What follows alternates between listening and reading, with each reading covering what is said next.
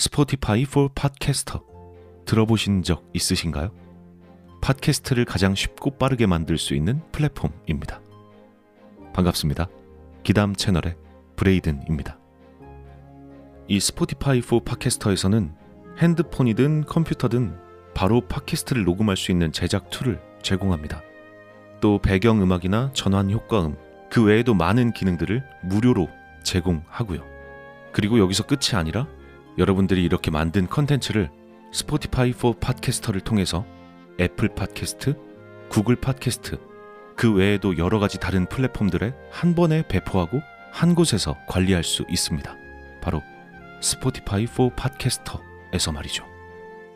나도 팟캐스트를 한번 해보고 싶었는데 어려워서 하지 못했던 분들 스포티파이 포 팟캐스터 앱을 다운로드 받고 지금 바로 시작해 보시기 바랍니다. 그럼 오늘의 이야기 시작하도록 하겠습니다. 재미있게 즐겨주시길 바랍니다.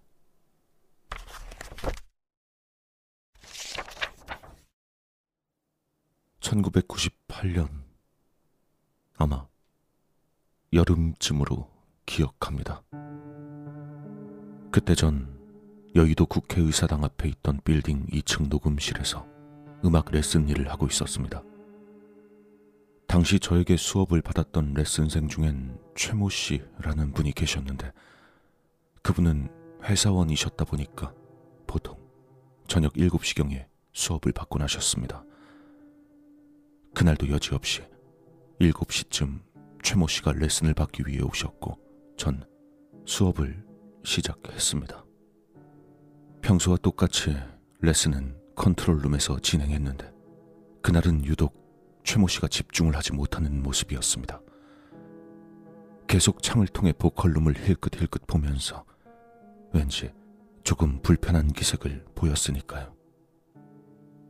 아, 저희 녹음실 구조에 대해서 간단히 설명을 드리자면 저희 녹음실은 컨트롤룸과 보컬룸으로 나뉘어집니다. 그 두 곳 가운데는 투명한 창이 있어서 서로 다른 방을 볼 수 있는 구조였습니다. 다만 출입문은 각각 따로 있었기 때문에 다른 방으로 옮겨가기 위해선 있던 방을 나와서 복도를 지나 그 방으로 들어가야 했습니다.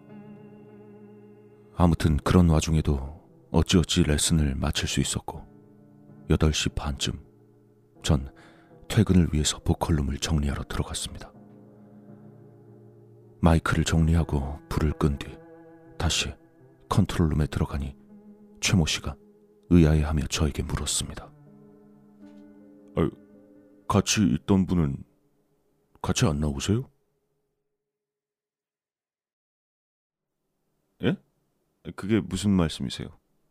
같이 있던 사람이라뇨? 보컬룸에서 계속 혼자 노래 연습하시던 분이요. 방금 들어가서 대화도 하셨잖아요. 예? 아, 그게 무슨 말씀이세요? 계속 저 혼자 정리하고 있었는데. 아니, 놀리지 마세요. 분명 대화도 하고 그랬잖아요.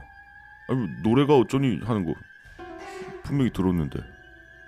아, 그리고 저 레슨할 때 이것도 알고 왔는데. 전 정말 너무 놀라서 확인차 최모 씨와 함께 보컬룸에 다시 들어가 봤습니다. 당연히 보컬룸엔 아무도 없었고요. 최모 씨는 몹시 당황하면서 아까 레슨 때 이야기를 들려주었습니다. 아니 아까 제가 레슨 받을 때 보컬룸 구석에 어떤 남자가 뒤돌아서 계속 허밍을 하더라고요. 아, 마이크도 켜져 있어서 소리가 계속 들렸거든요. 아마 제가 레슨 받는 중이라 크게 소리 못 내고 허밍으로 연습하나 싶어서 그냥 신경 껐는데. 뭐라고 해야 되지? 좀 섬뜩한 거 있잖아요. 그런 묘한 느낌이 계속 들더라고요. 분명 정리할 때도 최모 씨의 말대로 보컬룸에 마이크가 켜져 있긴 했지만 전 레슨 때 어떤 소리도 듣지 못했습니다. 아 그리고 아까 정리하러 들어가셨을 때도 막 대화하는 소리 들렸거든요. 노래가 어떻다 뭐 그런 얘기 하시길래 전 그냥 레슨생분 연습한 거 듣고 피드백 해주시나 했는데 물론 그 시간에 녹음실에 있던 사람은 저와 최모 씨뿐 다른 레슨생은 없었습니다. 그 이후 최모 씨는 그 일 때문인지 레슨을 더 이상 받지 못하겠다고 하시며 발길을 끊으셨고 그해 겨울엔 녹음실 문까지 닫게 되어 저 역시 퇴사를 하게 되었습니다. 설마 싶긴 하지만 혹시라도 녹음실 문을 닫게 된 것이 그 보컬룸에 있던 남자와 관계가 있을지 않을까 하는 의심이 들기도 합니다. 음...